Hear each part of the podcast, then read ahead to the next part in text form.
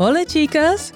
Welcome to Encuentras Your Voice podcast, the vocal piece of Encuentras Media, to bring you all the hits and highlights of what is happening in the world of all things Latina. I'm your host, Consuelo Crosby, Peruana, structural engineer, mother, and Scorpio energy Latina, ready to hold the mic for you to share your valuable story of living in your authenticity and the success that it brings you. Join our sassy guests as they proudly share how it started, how it's going, and where they are headed to support and encourage the comunidad to amazing success. Your voice is powerful, and it's time we kick it up to maximum volume for everybody to hear. You want representation? Then you have come to the perfect comfort zone. Relax into this and feel a major part of something big, bold, and beautiful. Coming to you every Wednesday, 5 p.m. California time, but available to you anywhere in the world because our Latinidad is global. Love having you here, so sit back now and join the fun. Hola, chicas! Welcome to your favorite podcast, Encuentras Your Voice, where we learn valuable life lessons from mujeres who share their journey of self discovery and the success that followed. I'm your host, Consuelo Crosby, coming to you every Wednesday at 5 p.m. Pacific Time from San Francisco, California. We love that you have subscribed to this podcast and continue to champion women who understand the life of all things Latina. Today's guest goes way out to the stratospheric reaches of the universe for what she has been through to pursue her passionate dream as an international orchestral conductor. Only to realize that it wasn't her dream alone, but for every person who felt left out, pushed out, unseen, allowed in, but never accepted. Jessica Bejarano is the founder and music director of the San Francisco Philharmonic, cover conductor with the San Francisco Symphony, curator and scholar in residence with the San Francisco Opera, and serves as board member of the Association of California Symphony Orchestras. She's performed in European concert halls, from Russia to Romania, Spain, and Italy, and with Hall of Fame bands like Journey and legendary rapper Andre Nickatina. She is one of only 12 women worldwide accepted to conduct at the International Women's Conference in New York City. The first woman in history to guest conduct with the American Youth Symphony in Los Angeles, and ultimately leading her symphony to perform in the Tecate Alta Sinfónica, an emergence of classical music and urban Latino beats. And yet, with all this accolade, her main goal is to make classical music accessible and the norm for all people so they feel welcome with a sense of belonging. It's all about representation to Jessica. Yet, even with her East LA verve, there were so many times she wanted to quit. After receiving a fellowship for the master's program at UC Davis, a program that only accepts one student a year, she was threatened to be removed because she didn't fit the profile of an orchestral conductor. To the point the maestro told her, Go back to your country you won't be a conductor here in mine. But that was the moment. Jessica realized that becoming a conductor was no longer about following her love of music and her dream to create it, but rather the need to demand representation of diversity in the privileged white male dominated profession. And she never backed down. Instead, she stands strong in true authenticity. Tatted, queer, Latina from East LA who discovered classical music one day, the day that saved her life, and changed how we view orchestral conductors forever. Sit back, get comfy, grab some tissues, and make sure you have some room to get up and move because this one is going to take you for a ride. Welcome to Encuentras Your Voice podcast, Jessica. We are so honored and so excited for you to be here today and share your story with us. How are you doing today? I am doing absolutely great. Thank you so much for having me. Oh, it's going to be great. It was such an honor to meet you and already be getting into a lot of the conversation that we know we want to share with all our listeners. So, why don't you go ahead and start off with uh, telling us about your heritage and what it was like for you growing up here in East LA? Well, yes. So, um, I am Mex- first generation Mexican American. Um, my mother and father are both from Mexico. My father from Tabasco, Mexico, way down south, and my mom from Tijuana, Mexico. Uh, I was born in San Diego, raised in East LA, and eventually made my journey to this wonderful city of San Francisco. Um, and that's, uh, my heritage in a nutshell. So you were born here in California. So grateful you stayed or came back, as everyone will find out, came back to California. What was it like for you growing up in LA? Growing up in East LA, you know, it's, it, there's a lot of, you know, immigrant families there. It's predominantly Hispanic, very low income, not a lot of, you know, art as far as the art that I'm in right now, which is like the symphony, the ballet, the opera, like no one was, you know, talking about how they're, they have symphony tickets for the weekend. Like that was not part of any discussion or experience in East LA when I was there.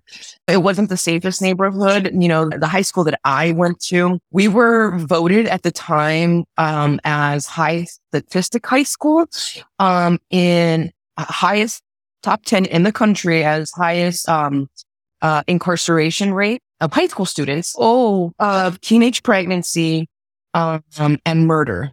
Like, uh, you know, like mm. being murdered because there's just so much dang and violence in, in that community. Um, so if you were, if you were able to get through high school and not be one of those statistics that drop out, uh, you know, um, teenage pregnancy, incarceration or, or murdered, you're doing okay, you know? And that was like wow. the, the threshold, like the far. And I wanted more. I wanted more. And it's interesting because I, I come from such a large Hispanic family. So there wasn't an expectation of you have to be successful or a doctor or a lawyer or a conductor. You know, it, it, it was just like, we just needed to, you know, keep our head above water and survive. Mm-hmm. And, and, and that was the expectation. I left, um, East LA, I ended up at the University of Wyoming. And Wyoming and East LA are two very different places. it's very, very different, you know, um, on, on so many different levels. Wyoming is very Republican. It's very Christian. It's very white. And I'm not those things. So, um, one thing that I've learned that I'm still learning is like, no matter where you're at in life, there's so many things that you can learn from that experience and, and, and take, take away mm-hmm. from that experience, you know, and use it to your benefit. So yeah, East LA was, was different. It was unique. Um, it was hard, but I think that that experience made me the tough, hardworking person that I am today.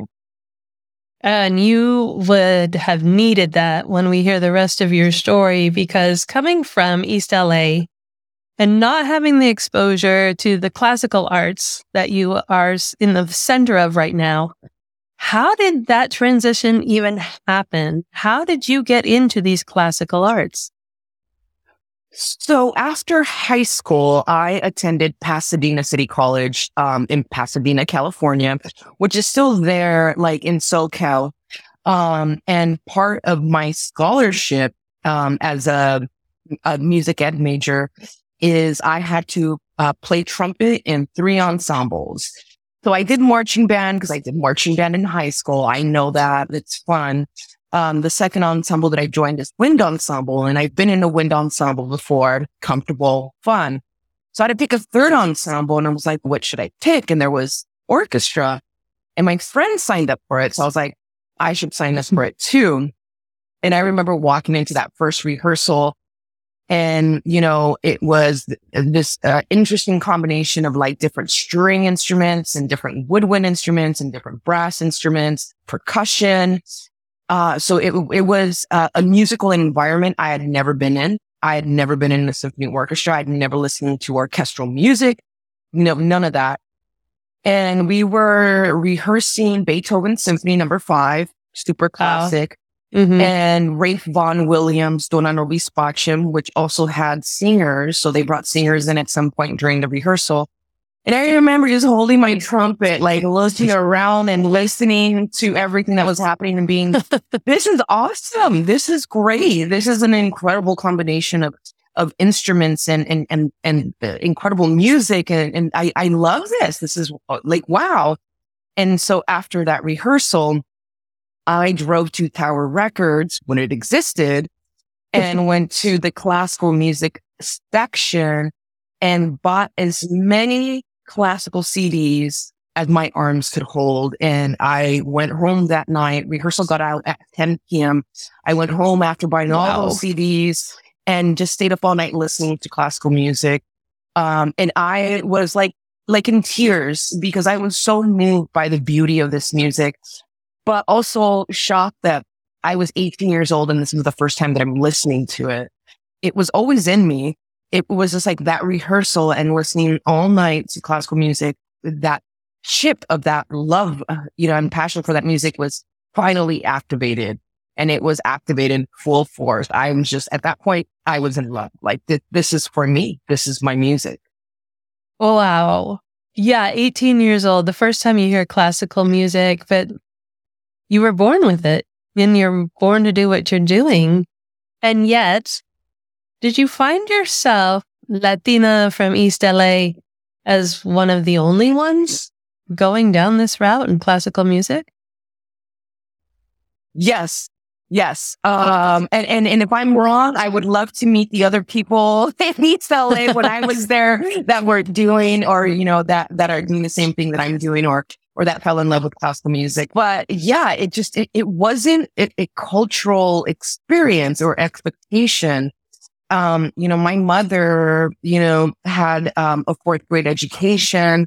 She worked at Toys R Us. She worked at a little hamburger stand flipping burgers and she worked at a casino as a custodian, like back to back to back to back to support us. And so, you know, there was no extra money to go to any kind of concert, to any kind of music experience. And the music that we did have at home was the music that my mom loved, which was a lot of her Spanish music, a lot of her, you know, dancing, a lot of her salsa. And so I saw the love of music through my mom, but it was Spanish music and it was for her, it was singing and dancing. Um, but still, it was this wonderful, like really deep love, um, of music that she had that I think just transferred to me, but in the different genre, which is, you know, what I do now, which is opera and symphony. That is part of the cultura is that love of music. I think it sinks really down into your soul and it, it brings the joy out and how it brings the joy out. We're finding is very individual still loving this classical music. At that moment did you think like oh, i'm just going to take this as far as i can go? Or what what were you thinking that had you keep seeking higher education in the field? Sometimes i wonder that myself. How did i get this far? How did i get here? You know? One of the things that i saw was my mom suffer. She didn't have an education so she she had the minimal jobs the hardworking jobs the jobs where people are ungrateful towards her. And I saw her struggle to make minimum wage, take care of, you know, her little family, me, my brother and my sister. And I remember seeing her struggle so much and thinking that I, I don't want that life for myself. Like I don't want to n- not have an education and, and, and have these minimal jobs. Like I, I want to do something bigger and better to honor my mom's hard work, to honor her journey and to give back to her and to the name of our family. And so the best thing that I can do was to do what I love, which was music and to go to college for that. And, you know, I'd come from a very large, extensive Mexican family. There's about like 80 of us, oh, you know, and out of very large family. And out of all of us, only four of us have gone to college. It's not a family expectation, but it's something that I innately wanted for myself and for my mother. I had this goal that one day, once I would graduate from college, get my degree and get a, you know, a, a nice paying job, that I would like knock on her door and tell her today you're going to quit your job because I'm going to take care of you for the rest of your life. Yeah. You get to kick up your feet, put your hands behind your head and just relax. You know, my success is her success it was important for me to break the cycle of our family and do something different for her and for me. To honor her. Yeah. Mm-hmm. Beautiful. Yeah. Beautiful story. Beautiful. Between that and your innate strength, your, your strength from having gone through what you went through growing up, you chose to go into conducting specifically rather than be along in the musical areas, in, you know, as part of a symphony, as uh, being a musician, not many people would ever think of being a conductor. How did that come to be? Because that's a big leap from being around the music, being part of the music, but being the conductor, there's only one. And again, you are finding yourself as the only one. How did that come about? So I was off to college to become a music teacher. My degree was Bachelor of Music Education. So I was going to be a music teacher at a high school or at a college. Mm. So I already had this love of classical music from the earlier experience that I had. Um, I was in college, you know, on, on track to get my music education degree. And part of the degree requirements is that you have to take a, a course in conducting and in that course, all majors, whether you're going to be a choir director, a jazz ensemble director, a band director, an orchestra director, an opera, whatever, you are taught by a professional conductor on the art of conducting mm-hmm. and how to read a properly read a score, how to run a rehearsal, how to inspire musicians, technique, gesture, so forth. So when I was taking that course, I fell in love with the art of conducting. I fell in love with it. And it was just this epiphany where I was just like, oh, I'm going to be a conductor. There it is. Boom. I'm going to graduate from the University of Wyoming. I'm going to go to grad school for conducting and I'm going to go down that path now. And I did not do the research as far as women in the field, um, the history of women in the field or the lack thereof. Lack I thereof. not mm-hmm. do the research. I, I'm glad I didn't do the research because, you know, we're less than 30% of the population in this country. And I think it's worse in Europe. I will never forget the moment where I knew I wanted to become a conductor. It, I was on the second floor. The carpet was brown. The walls were a little off gray. They were made of brick. Like I, I remember oh, wow. so clearly. It was a moment. It was a, a, a life changing moment where I made a decision very innocently and for the sake and just the love of music and, and, and wanting to do this, not knowing what was going to lie ahead in that pursuit. Mm. So you love the whole idea of creating the entire sound, the music, and we're more focused on that, that power from within you and bringing it out. But like you say, for anybody more familiar with the classical musics, we know it to be a white, male dominated, privileged place. So you say you having to apply for a master's in conducting and those two, you being brilliant, a Latina from LA against this white male dominated privilege, and yet you make it. You make it into the masters for conducting. And what do you find? So I graduate from the University of Wyoming. I get accepted to UC Davis um, for my master's in or- orchestral and choral conducting. And and they accept one student a year. So I was the student that was accepted into the program. And I had uh, an orchestral professor and I had a choral professor. And the orchestral professor just, he was not a nice person. Um, mm. he was mm. not welcoming and he made the journey very, very difficult for me.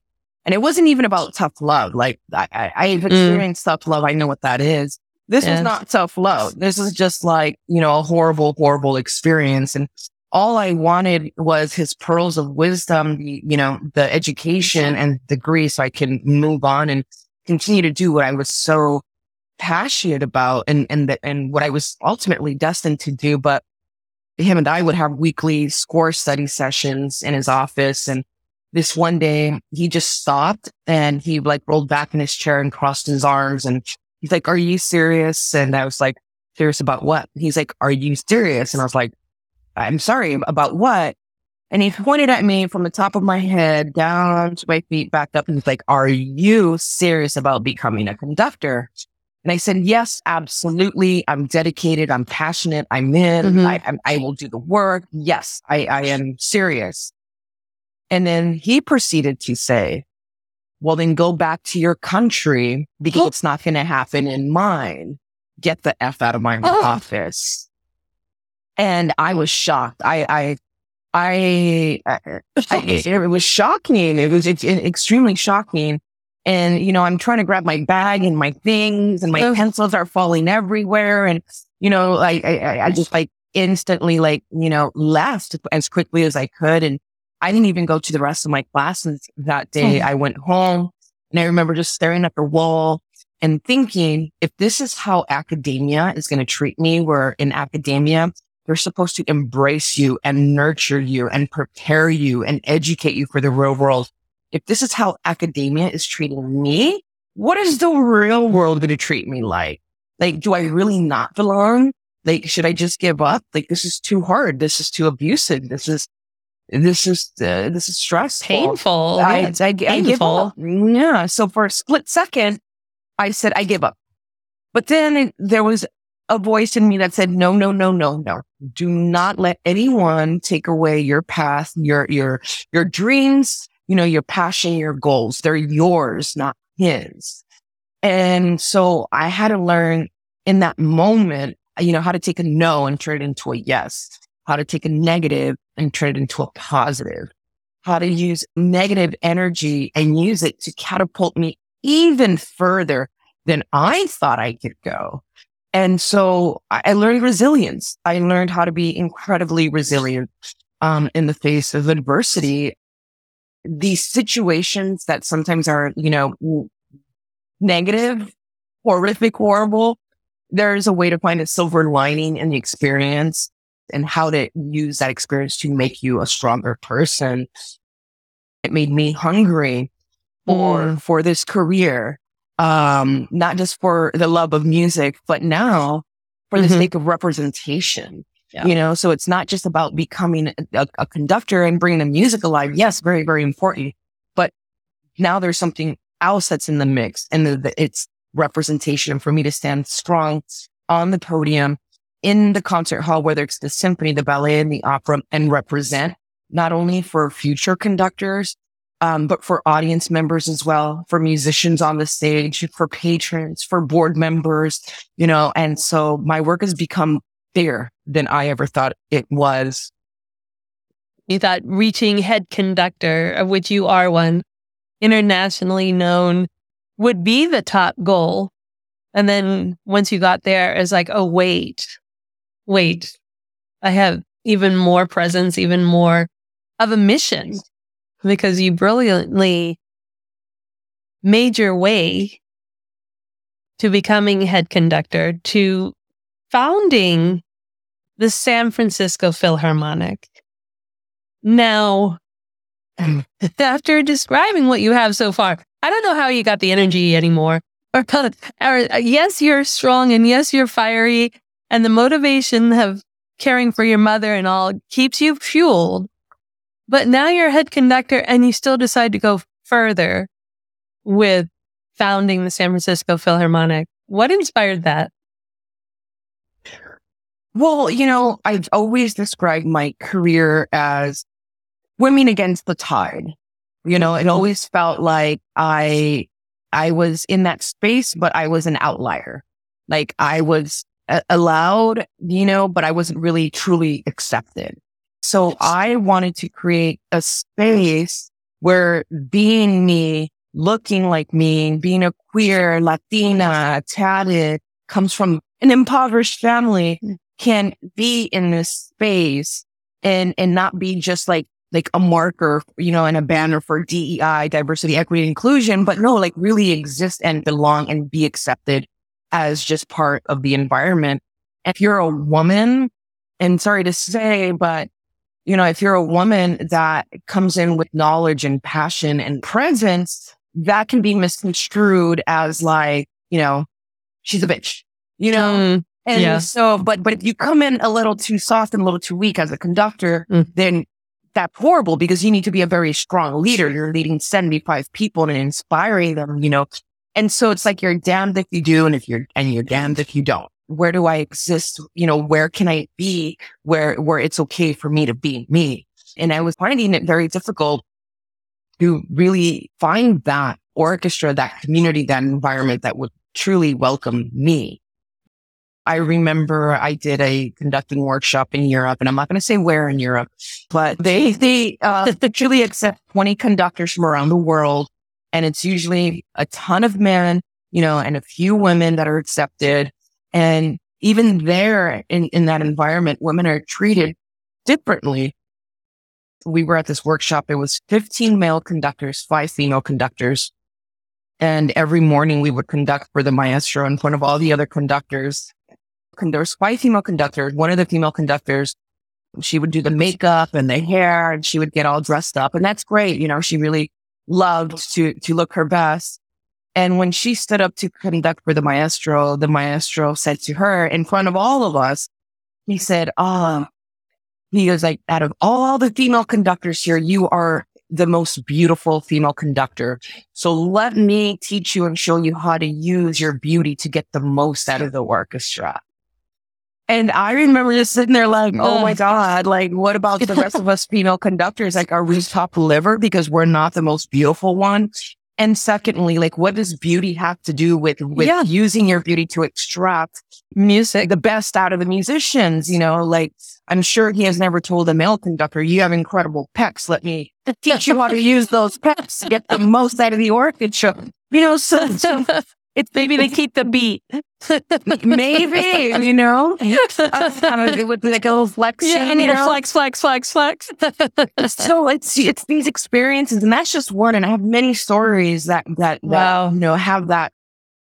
And so mm-hmm. I was done with it. So I was like, I'm going to create my own, and it's going to be exactly what it should be. And so if you look at the SF Philharmonic, the board of directors are diverse. The musicians that you will see in the SF Philharmonic are diverse. The audience members that come into our concert hall are diverse. The conductor on the podium is extremely diverse. So diversity and inclusion are incredibly important to me. Incredibly important. And it's not just a banner and a flag that we wave. It's something right. that we execute, you know, every single day. That's what we do. Your strength is insane. Your, your strength, but your, your self love, because there's so many moments along your journey to this point where a lot of us would have just scaled ourselves back in order to be accepted, to find that comfort for everybody's, well, like, okay, we'll identify with you at that point. Tremendous, tremendous, because we do need you, your entire authentic self out there front and center. Uh, this is something very epic. What has been the response to you starting this symphony? When I had the idea and I was flying back from Bulgaria, I was working at the, the Stara Zagora State Opera House. I was the assistant conductor for a production there. And I was flying back from Bulgaria and that, and on that plane, uh, trip back to San Francisco, I had the idea of like being a founder of my own orchestra. And by the time I landed, I already had a little blueprint I never founded anything, you know, so I was like, oh, I'm just going to start one, you know, bada bing, bada boom, not realizing like, oh my God, this is a lot of work. It's a lot of work. I should be studying music, you know, 80, 90% of every single day. Mm-hmm. Um, but being a founder, you know, like there's just so much work, um, that, that needs to be done in order for the music to be rehearsed and, and created and performed by the musicians of the Phil.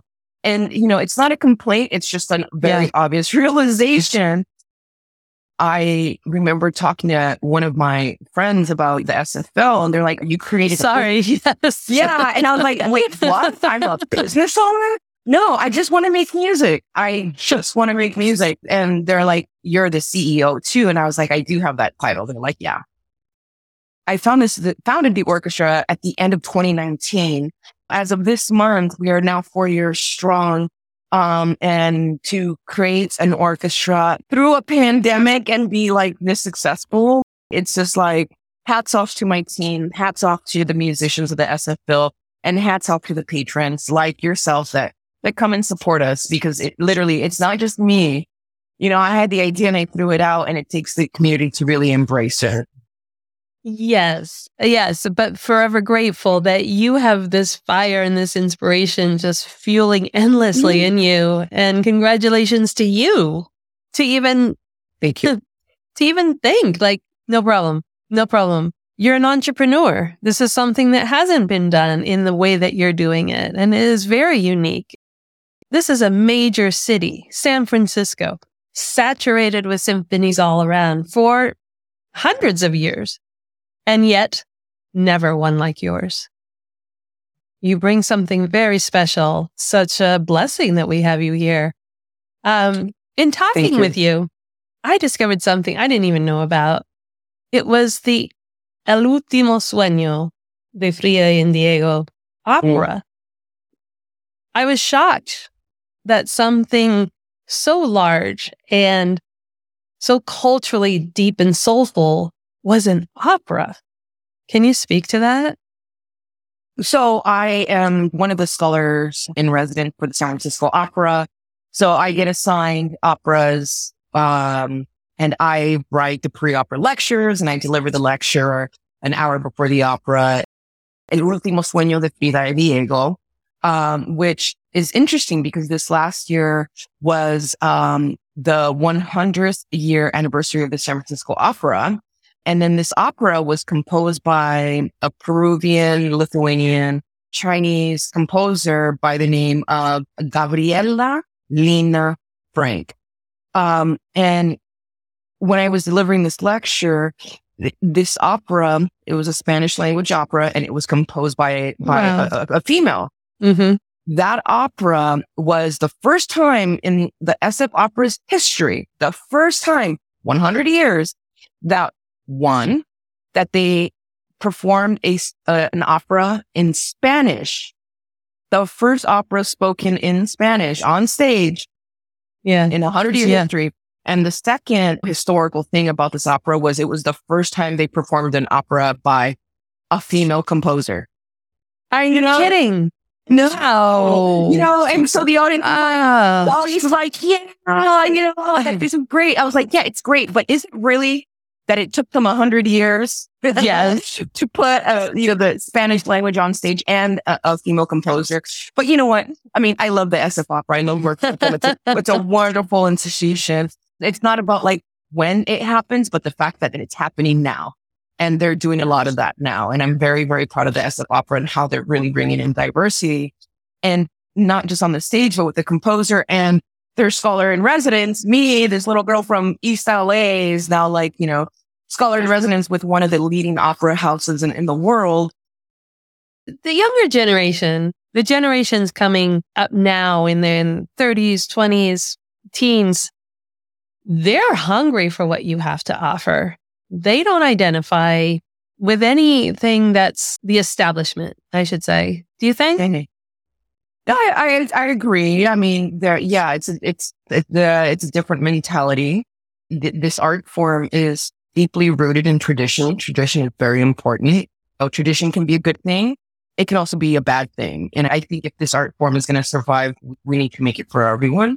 On every corner of that room, from the musicians on the stage, again, to the board that runs it, to the audience members that come in, to the conductor um, that is directing the performance. So powerful. Yeah. yeah, powerful. Are you seeing new, young, um, diverse composers and musicians and the entire industry coming forward now?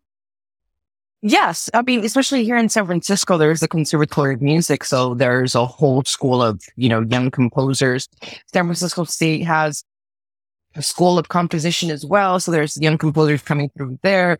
So there's a lot of hungry, you know, uh, you know, young, you know, energetic, um, artistic minds that are coming through San Francisco. And, and I, I, would assume that's the same for like major, major cities like LA, and New York, Chicago, Boston you know, Esa-Pekka Salonen, the mm. director of the San Francisco Symphony.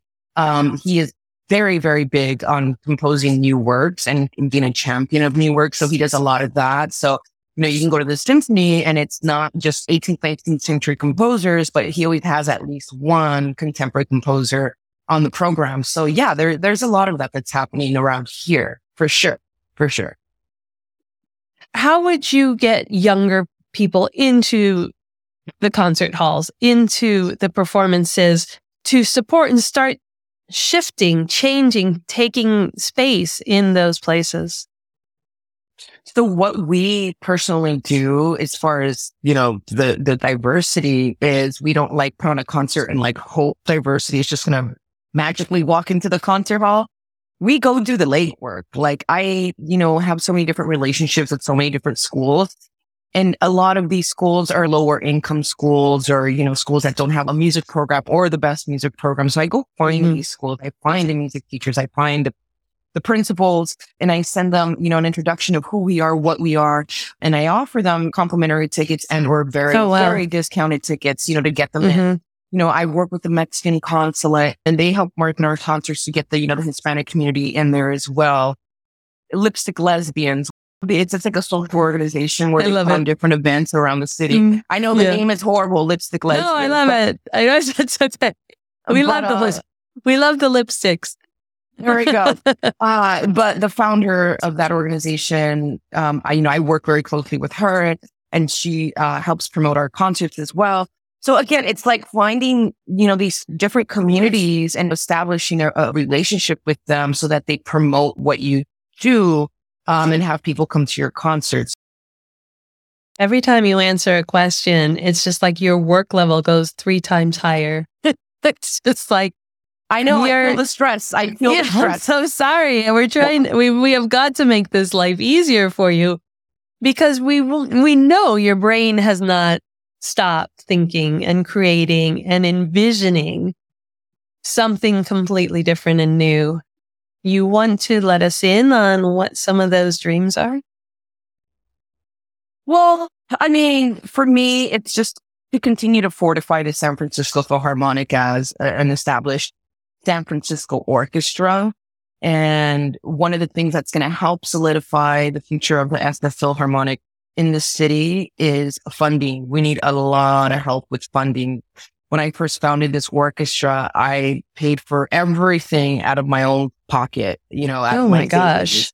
And we're talking about the rental of the rehearsal space and insurance, the rental of the performance space and that insurance, paying for the printing of the music, paying for the rental of percussion, paying for, you know, key ringers in the orchestra, paying for transportation. Wow. We're talking about thousands and thousands of dollars just on a concert. We've had a few grants that keep us our heads above water, mm. but we don't want to exist with our heads above water. We yeah. want to really secure the financial future of this orchestra so that we can continue to focus on the music and not about finding funding ju- just to get by. But one of the other things that I want to do, um, that hasn't been made quite public yet, um, but I think what we're going to do is we're going to build uh, the San Francisco Philharmonic Youth Orchestra and just have this stellar, stellar full on youth orchestra here in San Francisco. That's an extension of the Phil that is taught by, you know, the principal players of the San Francisco Philharmonic. Oh, wow. Um, yeah, that coach the kids. Yeah. That conduct and lead the rehearsals and performances of this youth orchestra. Sitting in an orchestra and having that experience is incredibly important for them. And, and it's not to train them and prepare them to become mm. professional mm-hmm. musicians. It's because that experience in itself, yes, gives them the music, but it also teaches them responsibility. It teaches them teamwork. It teaches teamwork. them organization. It teaches them, you know, community. It teaches them about music. It teaches them so many different things that will help in their development as they become Mhm. young adults that go out into the world. And so I want to start one of those. Okay, all the Latina listeners right now are going, girl, we are going to get that admin done for you. There are virtual platforms. We're going to set it all up for you. Okay, bring the help, ladies. Bring the help because that is, yeah, that is not your time. If everything else were to disappear one moment, I do not see you getting a job in admin ever. Yeah. You'd be great at it. I don't see it. what about outside of the immediate industry? I know it's a hundred percent, almost a hundred percent of you right now, the classical music and creating and introducing and inviting people into this beautiful world you've created. But what about outside of that? What is a personal dream? Oh, hmm. I, you know, I just, I don't really think so much about me because I love what I do that I, that it fulfills me like already, you know, just to be able to do what I do. I mean, outside of music, like what, what do I want? Uh, that's a great question. I've never thought about that. I, I just work, work, work, work, work all the time. But that's a great question. I do love to travel. I love, you know, exploring the culinary arts before the pandemic, what I would do is I would work in Europe. I had an orchestra in Spain and then the opera in Oh, wow. Bulgaria. And so I would spend three months of, of, of my life there working and or traveling. And then nine months out of the year here in San Francisco working with these orchestras.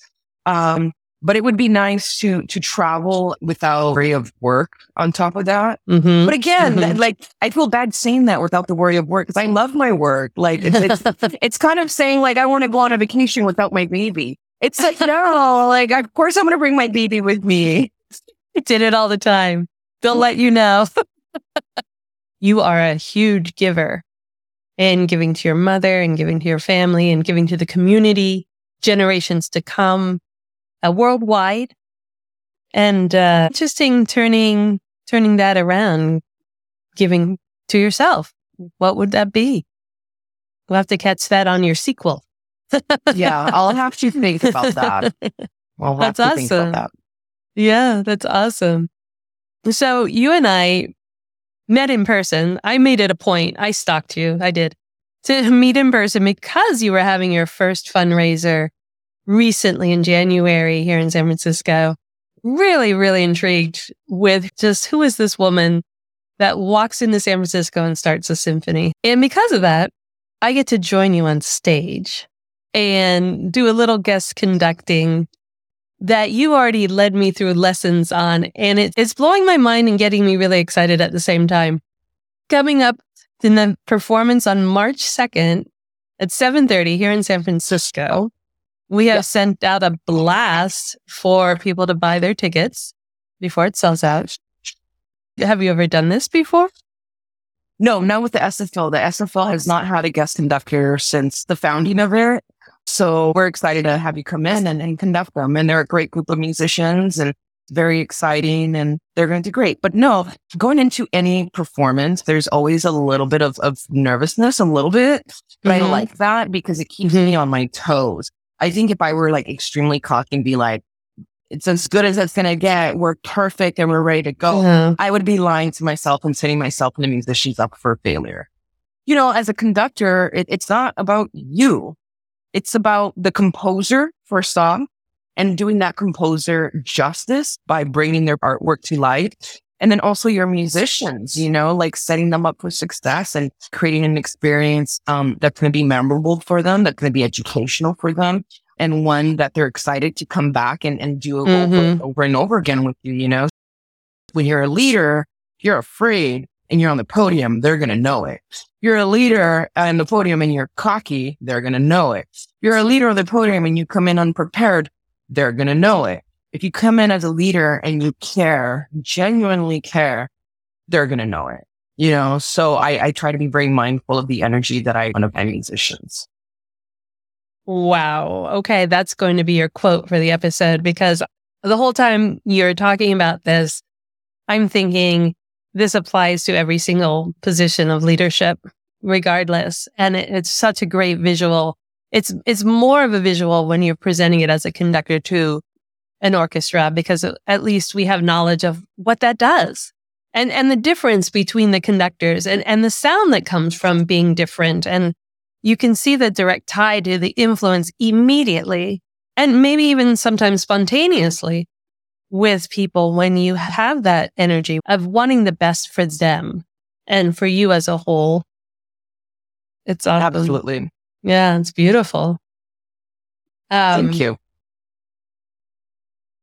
This episode is going to launch right before the um, the performance on March 2nd. So this will drop February 28th, right before the Wednesday before the performance. And in this, both audio and video, it will be on YouTube. So we will have the information of buying tickets. It will be linked in the show notes. We will have the poster will be part of the YouTube video that will stay up there. So they can always come back to because this isn't the one and only performance.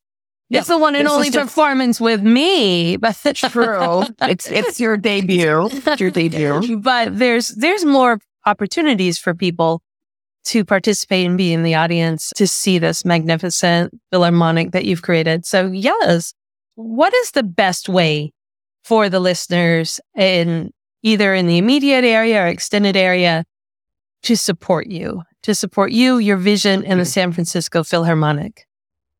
two ways to best support us is to attend our concerts. Uh, so if you go to sfphil.org, you can see all of our upcoming concerts. Um, and the second way is to donate whatever you can. You know, every little bit does count. It does matter. And you can do that as well um, on our website, sfphil.org.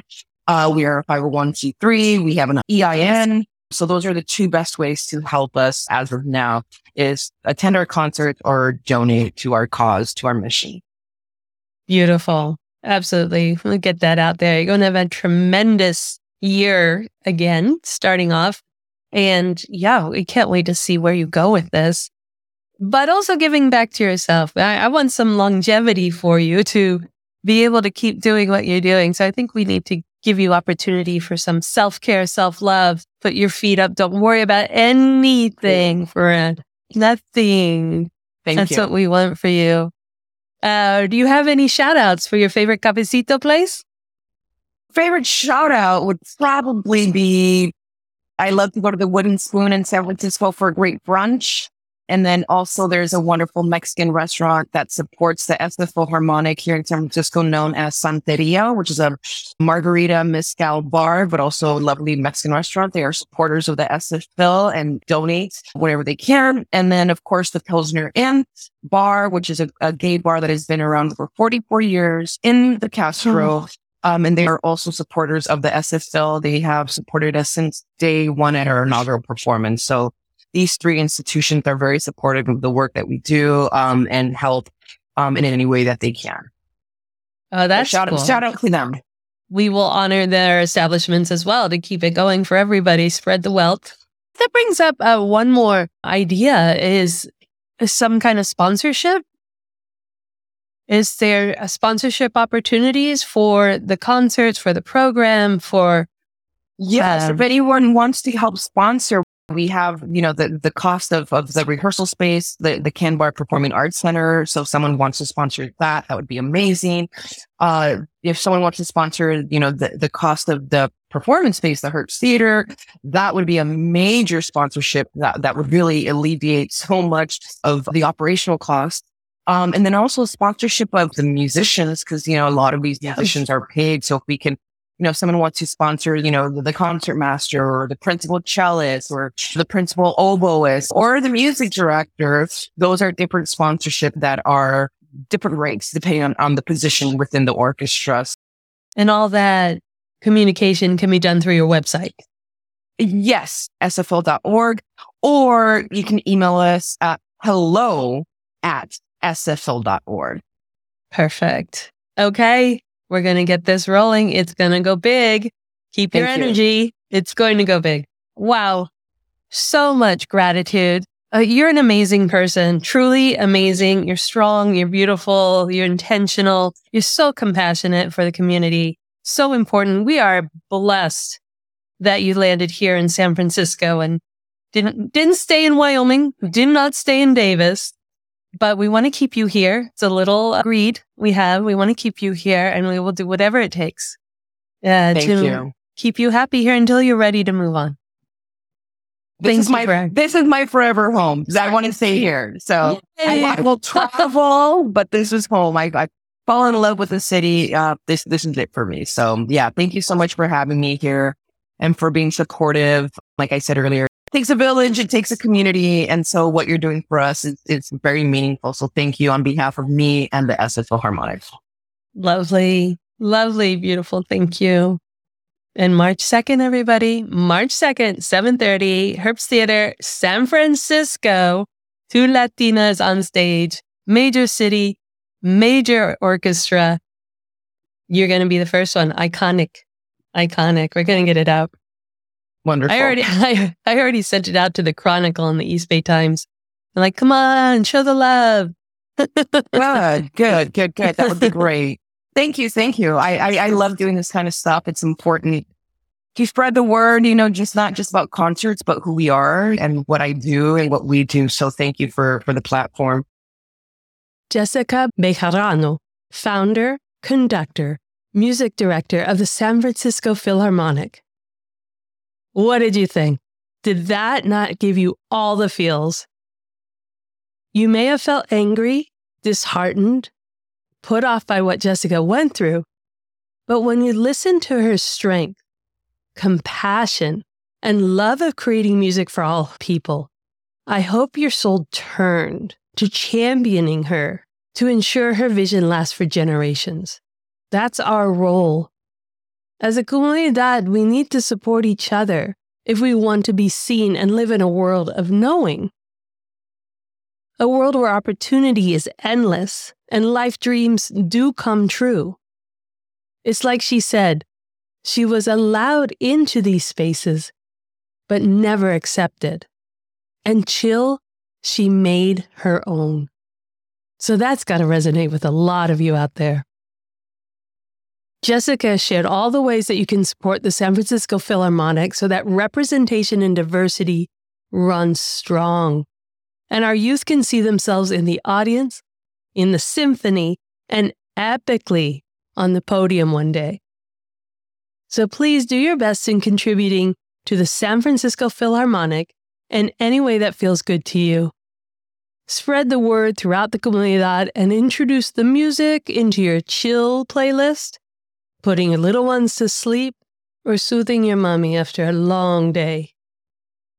All that information is in the show notes of today's episode, so go ahead, click through, find San Francisco Philharmonics, send her an email at hello at sfphil.org. That's sfphil dot org. And join us next week for our 15 minute Pod Club episode of today as we do the deep dive into the amazing life gems that you heard here today from Jessica Bejarano. Now she's stepping into her truth, ladies. Ciao. Be sure to follow and subscribe to the Encuentros Your Voice podcast so you don't miss a single episode. They will automatically drop into your listening device each week. And we'd really, really appreciate if you take a moment to add to the reviews that we already have. Tell us what you like, tell us what you're hoping to hear, and we will get there. Share this with your friends and family to help us grow our comunidad and keep following us on our social media. To Encuentros Your Voice, we are so grateful to you for helping us grow this community and would love to learn of all the amazing Latinas who you know are creating the world we thrive in. So reach out to me on social media at Encuentros Your Voice and let's keep leaning into our authenticity in pride. Help us make Encuentros Your Voice the place where you are 100% represented.